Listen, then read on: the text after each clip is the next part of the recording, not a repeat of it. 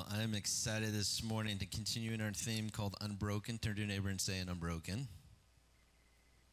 And to kind of understand what unbroken is, you have to understand what the word broken is. And if you look up broken in the dictionary, it means be, to be fractured, damaged, no longer in one piece or in working order.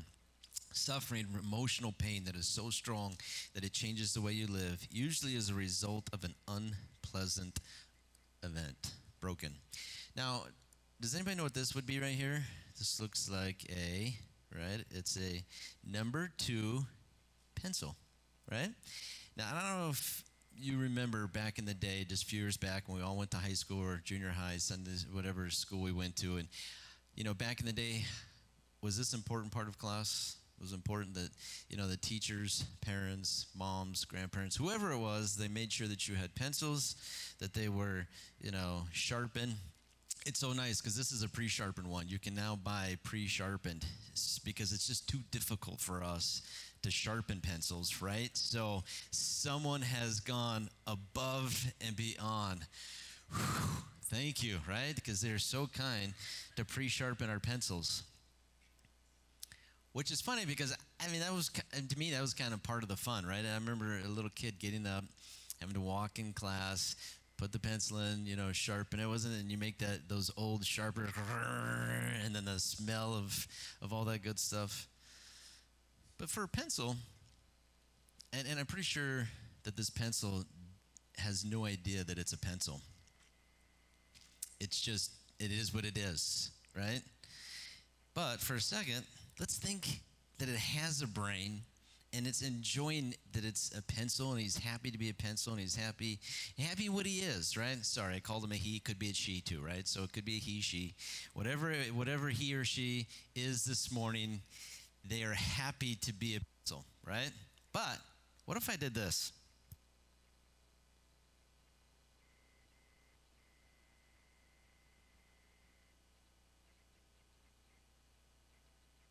If i just was so nice to give this lovely pencil brain, how does he or she feel being broken? Not very well, probably. And the sad thing in our, in our world today is many of us have placed our hands in the wrong people's hands and got the same result.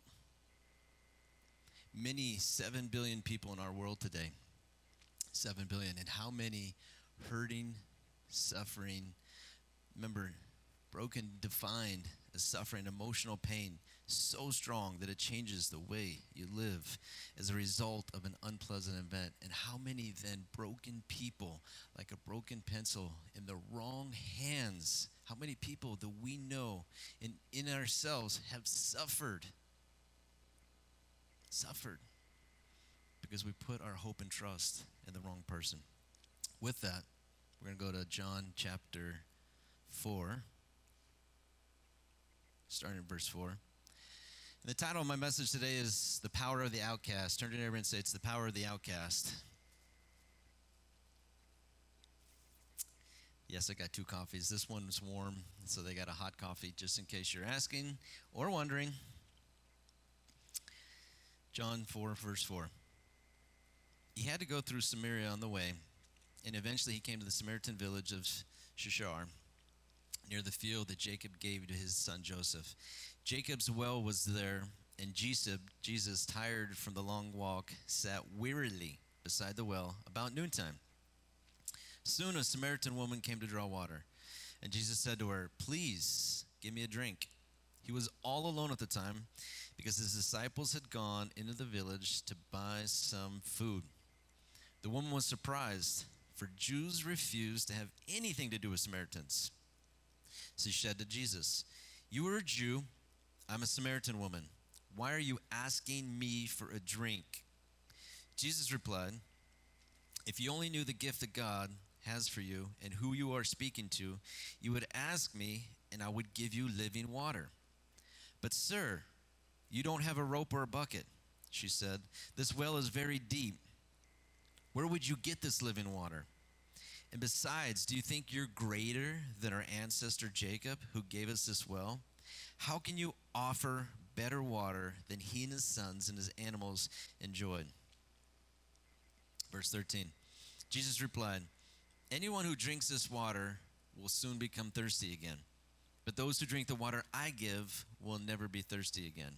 It becomes a fresh, bubbling spring within them, giving them eternal life. Please, sir, the woman said, give me this water. Then I'll never be thirsty again, and I won't have to come here to get water. Verse 16 Go and get your husband, Jesus told her. I don't have a husband. The woman replied. Jesus said, You're right. You don't have a husband, for you've had five husbands, and you aren't even married to the man you're living with now. You certainly spoke the truth. And so this morning, as we break down this story, number one, we see that the disciples and Jesus decided to travel through Samaria. This was not the perfect route. This was not the easiest, well, it was semi easy. In a physical sense, the route was a easy travel, but in a spiritual and emotional sense, this was the route that the Jewish people did not choose. They did not prefer to go this way through Samaria because there was tension. There was high tension. There was racial and cultural tension everywhere that Jewish people would step into Samaria ground. So, why did Jesus pick this route? Well, I'm glad you asked. He gets there and it's high noon. And high noon this is this is this is a lovely time of day. For most people, they'd be hanging out in the shade. For most people at high noon, they would have a light meal because it's too hot and enjoy a little nap. Perfect. Doesn't that sound beautiful? So most people most every single person in this village and town and in this area it was hot it was the warmest part of the day. Where would they be? Where were they doing? They were hanging out in the shade. They had a light meal and even enjoying a little nap. Except for one lady. It was a samaritan woman says she showed up right at noon fortunately when she showed up right at noon it, it had to say a few things about who she was all samaritan women anybody who's going to go draw water from the well, you did it early in the morning or you did it later in the evening when it was cool. But this lady, by herself, she came in high noon.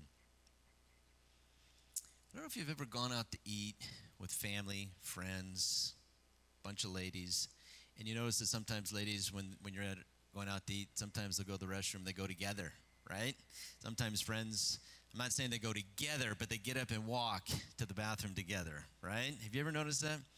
And in this story, this is so similar because the women, when they preferred to go get water, when they wanted to get water, what they do? They went together. They went in the, in the morning or at night together. Turn your neighbor and say, together. So, why would this lady, why would she live an isolated life? Why would this lady in this story be separated from the community and the people that she lived in. Why would anyone choose that for themselves? Why would I choose to live in a town and community where I'm isolated and I'm separated from everybody else? Why would I be that? Jesus sees her and he says, Can I please have a drink? He's thirsty. Well, he's really not thirsty, but he needed to make a point. And so he's asking for some hospitality. And in this moment, there was such an awkwardness for the woman not on Jesus' side because he knew everything that he was doing. He knew everything that he was going to say. He knew everything that was going to happen from this point on, from the beginning to the end. But for the woman in this story, there was 3 billion things that were cruising through her brain. You know, as she's walking up, as she sees there's a Jewish man, as he asks her for a drink, she, her mind is going absolutely crazy, and it's a very awkward moment. You know, back in this day, it's a very conservative practice. Men did not have conversation with other women other than relatives. And so if there was men who would have long conversations with women other than their, you know, mom, sister, brother, wife, cousin, all those things, they were all looked down upon on those men. And so we see Jesus, the Son of God, who we know he's crazy, awesome, and amazing, and all those things, right? But he's alone and he's having a conversation with someone, and she's wondering, what is this guy doing? And what does this guy want? Because her brain is going crazy. She goes, Why are you asking me for water? If Jewish people took a cup of water from a Samaritan, it would make them unclean. if the, the disciples, Jesus sent the disciples into town to get food, they were getting carne asada tacos and quesadillas and some nice green salsa that was just absolutely amazing. But for them to go into the Samaritan village and get food, that also would make them unclean. So here's Jesus, the Son of God, sending his disciples to go get unclean food. Because remember, Jewish people did not hang out with Samaritan people. They kind of thought themselves above, right? Not that any of us have ever done that before, because there's no one on this planet that we've ever thought, yeah, I'm probably better than that person, right? And, you know, at least I'm not homeless, right? I'm sure none of us have ever said that or thought that. So we don't judge them because we're not judgy kind of people. But the Jewish people, why would Jesus send his boys to get unclean food? And then why would he ask her? And she knows this. She knows why is he asking me to get him water when this could just giving him a cup of cold water can make him unclean. I'm a Samaritan. Hello. You are a Jew. Why? I love how Jesus responds. He says, Well, if you would ask and if you would agreed, I could give you living water. And I don't know if you understand the gift of God that I have for you. And I'm sure she's thinking, like, how would I know? Like, I just got here and you asked me one question, but Jesus said, Would you even know? Do you know what I have? And she's probably thinking, No, I don't. I have no idea what we're doing here. But he says, I have living water for you. And if you would accept this living water, it would quench every thirst that you have. This would meet every need in your heart, mind, and soul. He didn't say all that, but I'm just elaborating. It would meet every need that you have in your heart, mind, and soul this water, if you accept the living water that I'm about to offer you, it would become like a spring inside of you and it would bubble up with eternal life. Her and her brain, she's thinking, living water? A well isn't really technically considered living water. And, and living water, this, this definition, living water is, is more thought of and looked at if, if it's alive, it's fresh, it's moving constantly.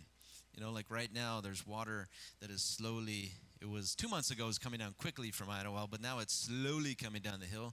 There's little rivers all down that mountain that are coming down. They're moving there's force, there's water, there's movement. And so Jesus, as he said living water, he was describing, he wasn't describing the well that they were standing at. But in her mind, see, this is the only thing she still understood. She only saw life up to this point one way. She only saw things one way. And it was just what was right in front of her. And so she says to Jesus, The well, it's very deep I don't see you have a rope, a rope or a bucket. So how are you going to give me water? And it's a symbol of how many people today we're so stuck in the physical world that we live in. There are so many physical challenges that are facing in our world today. And it is easy, believe me. Believe me, I am human. I am just like the rest of you all. Life happens and it's hard and it's horrible and it's horrific and it's so easy to get stuck in this physical world that is all the horrible, negative, horrible things that are happening bills and politics and wars. And so it is so easy, just like this wo- woman in this moment who had a hard life, to only see things one way. There is only the physical world that I see. There is only a well that is right here. I just came for some water and you're bugging me right? She's thinking, I just came to fill up my bucket. I'm by myself because I'm supposed to be. I'm here alone because I'm separated from the community because I got issues. And here you are, not leaving me alone. But there's only one thing that she could see and understand was this well that was right here, the source of her life, the source of the moment for her was this water because back then there wasn't a lot to drink. You couldn't just go to all these. I mean, how many gas stations do we need in town, right? We have so many gas stations. We can get a drink of water anywhere we want to, right? Because we're not going to go drink it just from anywhere. But today we have so many options and beverages. But back then, water was life, water was refreshment. It fed animals, right? Just like it took care of us. It did so many things. And so for her, this water is the source of everything that she thought that she needed and she thought, that she wanted. And Jesus goes on to say, No, no, no, no. We don't have to look at the well anymore. Because what I'm about to give you, you will never, ever thirst again. What I'm about to give you, this is going to lead you, and this is going to translate into something so much bigger than yourself. This is going to blow and expand your mind to understand there are so many far th- greater things out there. And so, for Jesus, what Jesus had in this moment, the things that Jesus said in this moment, the questions, the words that he's speaking, just creating so much thirst and hunger and confusion in this young lady's mind. This morning we took um, communion, and one of the words that was in Isaiah, shalom, I didn't read it, but one of the verses in there that had the word whole defined in the Hebrew as shalom, meaning to be made whole. And so as Jesus is offering her water, he's also offering her wholeness, to be whole. And why would that matter? Why would it matter? Because for most of us, just like her, up to that point, most of us and like her probably think, I am whole, so I don't need to be offered anything. I am okay. I don't need anyone's help.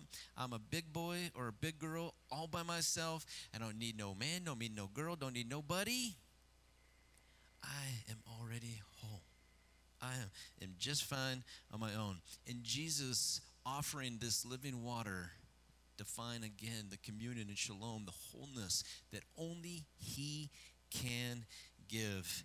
And I love at this point because now the conversation becomes the most awkward. And so it has been building because we know again, Jewish men don't have long conversations with girls they don't know, or they'd be looked at like they're crazy. And what are they doing?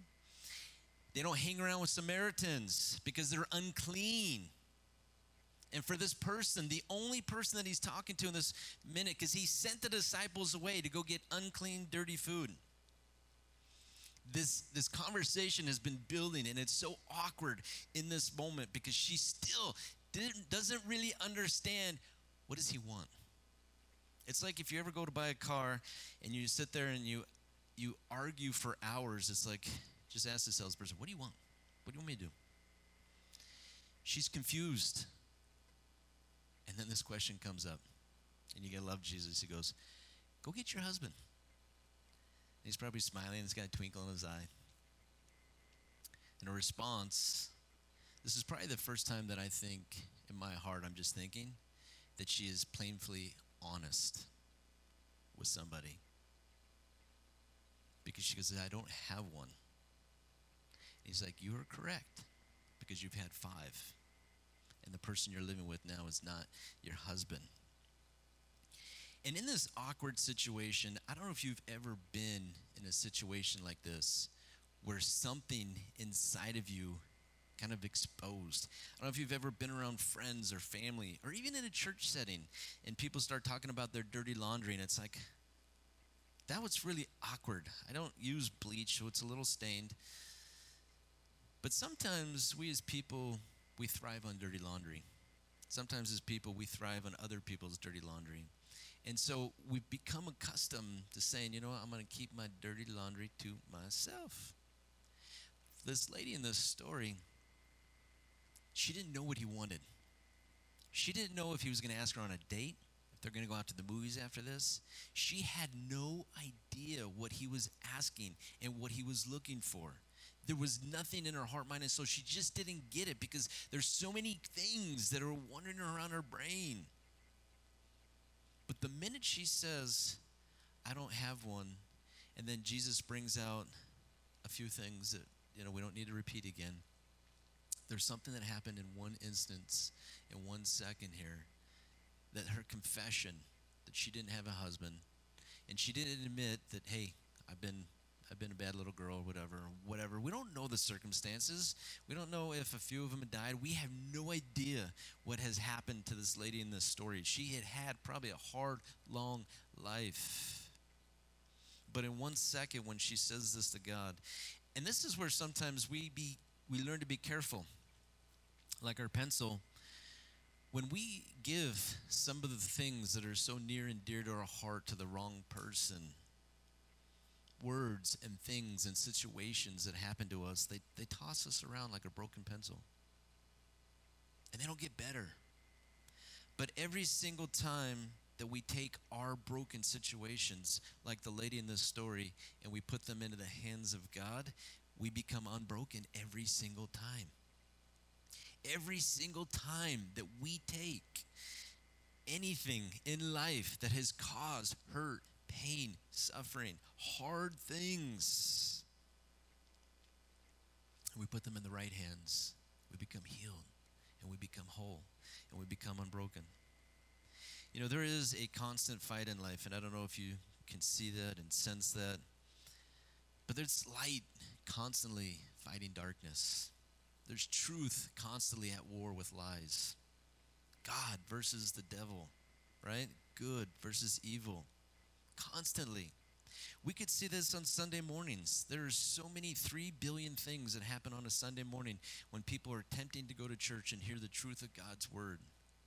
So many things that try to stop people from coming. You know, this week, it's one of those cool things. Something happened where, you know, every, sometimes could be a year, every couple years, Kim and I, we taught youth for 17 years. And, and so you know, slowly but surely, because when you're teaching kids, how many of us know they can be ungrateful little brats sometimes, right? I mean, wonderful, sweet angels. But you sometimes you invest and you pour into people's life, and, and then you don't hear anything, you know. And so this week there was a kid who reached out, and we don't have Facebook or Instagram, but she reached out to our son and said, "Hey, is this your parents? I just want." You know, can you tell them how wonderful, awesome, and amazing? And I so appreciate all that they did for me. And Kim and I, we're good people, right? I mean, I think we're good people, right? I don't know what you would say, but I think we're good people. That wouldn't have happened unless we were youth pastors at a church. That wouldn't have not happened if we didn't t- teach youth 17 years at two different churches in town here. There is something at church that happens, and it doesn't happen anywhere else. And the fruit and the reward, you may not hear about it for years to come, but it will happen it will happen. And so there's this fight and battle to not go to church, to not hear the truth, to not hear God's word. The devil, in the beginning, was the very first thing that he did with Adam and Eve. He just wanted to twist the truth of God to get them to make a mistake. And he is still doing the exact same thing today. There is this battle until we get to the end. Until we get to the end. And you know what I love about the Word of God? If you in here, I don't know, you know, it's not that I'm a like super fan of Hollywood, okay? But I do like some good movies sometimes, right? But there's so many evil movies out there that have good against evil, right? There's light against darkness. There's the end of the world and there's bombings and there's this and that because inside of every person and even in Hollywood, they know something's to change. There's to be something that happens and then the end. And so until we get to that point, there is this constant fight, light versus darkness, truth versus lies. God versus the devil, good versus evil. All is going to happen. Could it get tiring at times? Sure. It could get tiring. Right? Constantly battling and fighting. It could get tiring. But you know how and why people get really tired because of the battle? It's because they don't they forget. Hold on a second.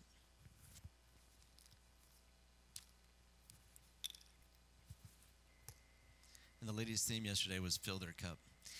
Sometimes people forget that if I don't continue to fill myself with good things, and I wanted to poke a hole in it, but I didn't want to ruin, you know, the wood or the carpet. If I'm not continually filling my cup with what? The living water that bubbles, and it, Jesus said it springs up to eternal life, we're all going to get wore out if we're not continually feeling ourselves. And that means that sometimes we have to, as grown ups, which all of us are, we have to be disciplined in filling our cup with the right thing. And spending so much time, believe me, today life is busy. Life is crazy, it's busy, it's all of those things. It's happening at 99, uh, 100 miles an hour. But really, I don't know if enough of us are filling ourselves with the living water. And if we're not, then we, chances are we're probably a little burnt out and wore out. Because this fight, we sense the fight. We sense light against evil and darkness and all those things. And honestly, I think for every heart and mind and soul, the closer you get to truth, the louder evil gets. And I want you to, to picture for a minute for every person on this planet, the Bible says that we're born broken. We're born, the Bible says sinners. Paul said that we're born sinners. We're born broken because of good old Adam and Eve. Grant, Auntie, and Pappy back in the day, right? They just did something wrong and now we're all paying the price. But anyway,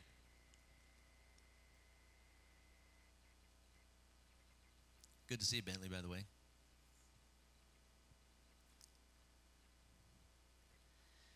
The closer we get to truth, the greater the battle becomes. And so I can't tell you how many times, you know, as a kid, and my dad walked out here so I can say this because I say it all the time, but he forced me to go to church, that dirty man. Horrible. But I can tell you, when I fought the hardest and I went to church, man, I had a good time. There was something that happened that day, there was some moment. And so when you come in on a Sunday morning, I guarantee you, the devil, if you're going to hear a truth that is going to set you free, well, he's going to fight you like crazy. The giants, the werewolves, everyone, the chupacabra, I mean, everybody's going to come out of everywhere to attack you, to slow you down. Because when a truth, and the greatest truth, like taking communion, the bread, the wine, accepting Jesus into our life, being born again, that is the greatest truth. But to taste heaven on earth and to grow in all the things that God has for us, there are so many other truths that bring freedom. Because how many of us have seen, because life had been hard at times, how many of us have pain and hurt that we still deal with on a daily basis? How many of us have scars? How many of us have scars of things that we've gone through? And so the closer we get to truth, the intensity of evil rises. And then we're going to close this morning with the, the rest of this story. John 4 27. Jesus' then his disciples came to him, and they were shocked to find him talking to a woman, but none of them had the nerve to ask, What are you doing? What do you what do you want with her? Or why are you talking to her? Verse 28 The woman left her water jar beside the well because she didn't need the water anymore, that source, remember, that she ran there for. And she ran back to the village, telling everyone, and this is extremely important come and see a man who told me anything, everything that I ever did. The words that she hid from for years, the scars and the pain that caused her to be isolated and separated, the things and all the mistakes that she made in her life that caused people to just stay away from her and her to stay away from them as well. All the things that she did and she used to lie to cover up all the things that the mistakes that she made. She is now proud of this moment. She ditched the water the very thing that she went down for. And now she is saying look at my scars. You have to meet this man. He told me any and everything that i ever done she's not afraid to talk to just everybody now She's not afraid to run and be around these people who used to beat her up and beat her down. She's not afraid of the moment to speak up and to use her voice because something happened inside of her. One question from Jesus Christ, one thing that he said changed her from the inside out completely. And now she was bold and now she was tough. And you know what? Now she didn't care what other people thought. For this lady in the story, she found freedom the greatest feeling of all to be free of anything and everything that she had gone through. Come see this guy who told me everything I ever did. Could he possibly be the Messiah? So the people came streaming from the village. And the people, what's amazing to me in this story, even the people in this story listened to her and followed her. Somebody they rejected for years.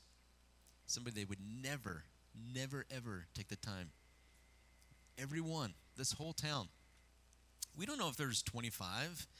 We don't know if it was like Hemet and there's, you know, 25,000, 200,000. We don't know how big this village was. Maybe there was only 10. Maybe there's only three families, right? We have no idea. But it sounds like there's more than just a handful. And every single person in the village, they listened. For the first time, they listened to this girl. For the very first time, they listened and they actually wanted to see what she was talking about. Let's go see. Let's go check this out. Meanwhile, the disciples were urging Jesus, Rabbi, eat something. And Jesus replied, I have a kind of food that you know nothing about. Did someone bring in food while we weren't gone? What the heck? The disciples asked each other. And Jesus explained, My nourishment comes from doing the will of God who sent me, from finishing his work. You know the saying, four months between planting and harvest. But I say, wake up and look around. The fields are already ripe for harvest. In verse 36, the harvesters are paid good wages, and the fruit they harvest is people brought to eternal life. What joy awaits both the planter and the harvester alike. You know the saying, one plants, another harvest. And it's true. I sent you to harvest where you didn't plant. Others had already done the work, and now you will get to gather the harvest my last few verses, verse 39. Many Samaritans from the village believed in Jesus because the woman had said, He told me everything I did. Now, and also I have to point out, interestingly enough, it's not that she went into like bring out her whole suitcase and luggage, right? The only thing that stated is she said, He told me everything I did. There are times you don't need to go into details of what God's done for you. You don't need to open up the whole kit and caboodle, right? But when there's a, a, conviction so strong inside of you to say, This is what God has done for me, you'll get the attention of other people. And you don't have to bring out the whole kit and caboodle. When they came out to see him, they begged Jesus to stay in their village, so he stayed for two days, long enough for many more to hear the message and believe. Then they said to the woman, Now we believe, not just because of what you told us, because we've heard for ourselves. And now we know that he is indeed the Savior of the world. And so our story this morning wraps up with our title, which is called The Power of the Outcast. And there was a person in this story who lived a very dark, dreary, depressed, sad, lonely life, separated, isolated, broken from so many hard emotional experiences, considered to be an outcast. But it was an outcast in the story in the text that helped save a whole town. Your story sometimes, my story, sometimes we take it a little too lightly. No matter if we've grown up in the church or no matter if we just breeze through here and there, what God has for us, the gift that He offers every single day, this gift of living water, the gift that bubbles up like He described to eternity, is so powerful a story. It's so powerful in this story because in this story, I know that for many of us here, and myself included, there are things and situations that we've done and that what we've said and what we've been apart that could consider us maybe like an outcast at times. And it's the very thing inside of us that God's saying, You're right. And I picked you because I love you. I picked you because you're awesome and amazing. I picked you no matter what you've done, but I picked you because what you're going to do, what you're going to be a part of. As the disciples came to Jesus and they said, Hey, here's the carne asada tacos we got for you. And he said, No, no, no, no, I'm good. And they're getting a little upset. Who gave him food? Did he have a candy bar, a Snickers on him that we didn't know about? He sent us to get lunch, and here he is not hungry. And he says to him, My nourishment my nourishment, man, it comes from doing the God's will. And again, I know that many of us sometimes, with empty cups, with this constant battle, and it's hard to stay in that fight, in the fresh, in the front lines. But if we continue to let the living water continue to fill our cup, we're going to be ready to face whatever it is that comes our way every single day. And our nourishment, it's not from eating three meals a day and two snacks in between our nourishment's not from having good coffee, though I think myself a good barista in the morning because I make it every morning. I like to. That's not. That's not what. Even though my body likes coffee, that's not what I can live on. My nourishment, the greatest nourishment, the greatest nourishment ever, the most peace and wholeness, it is only found in Jesus Christ alone.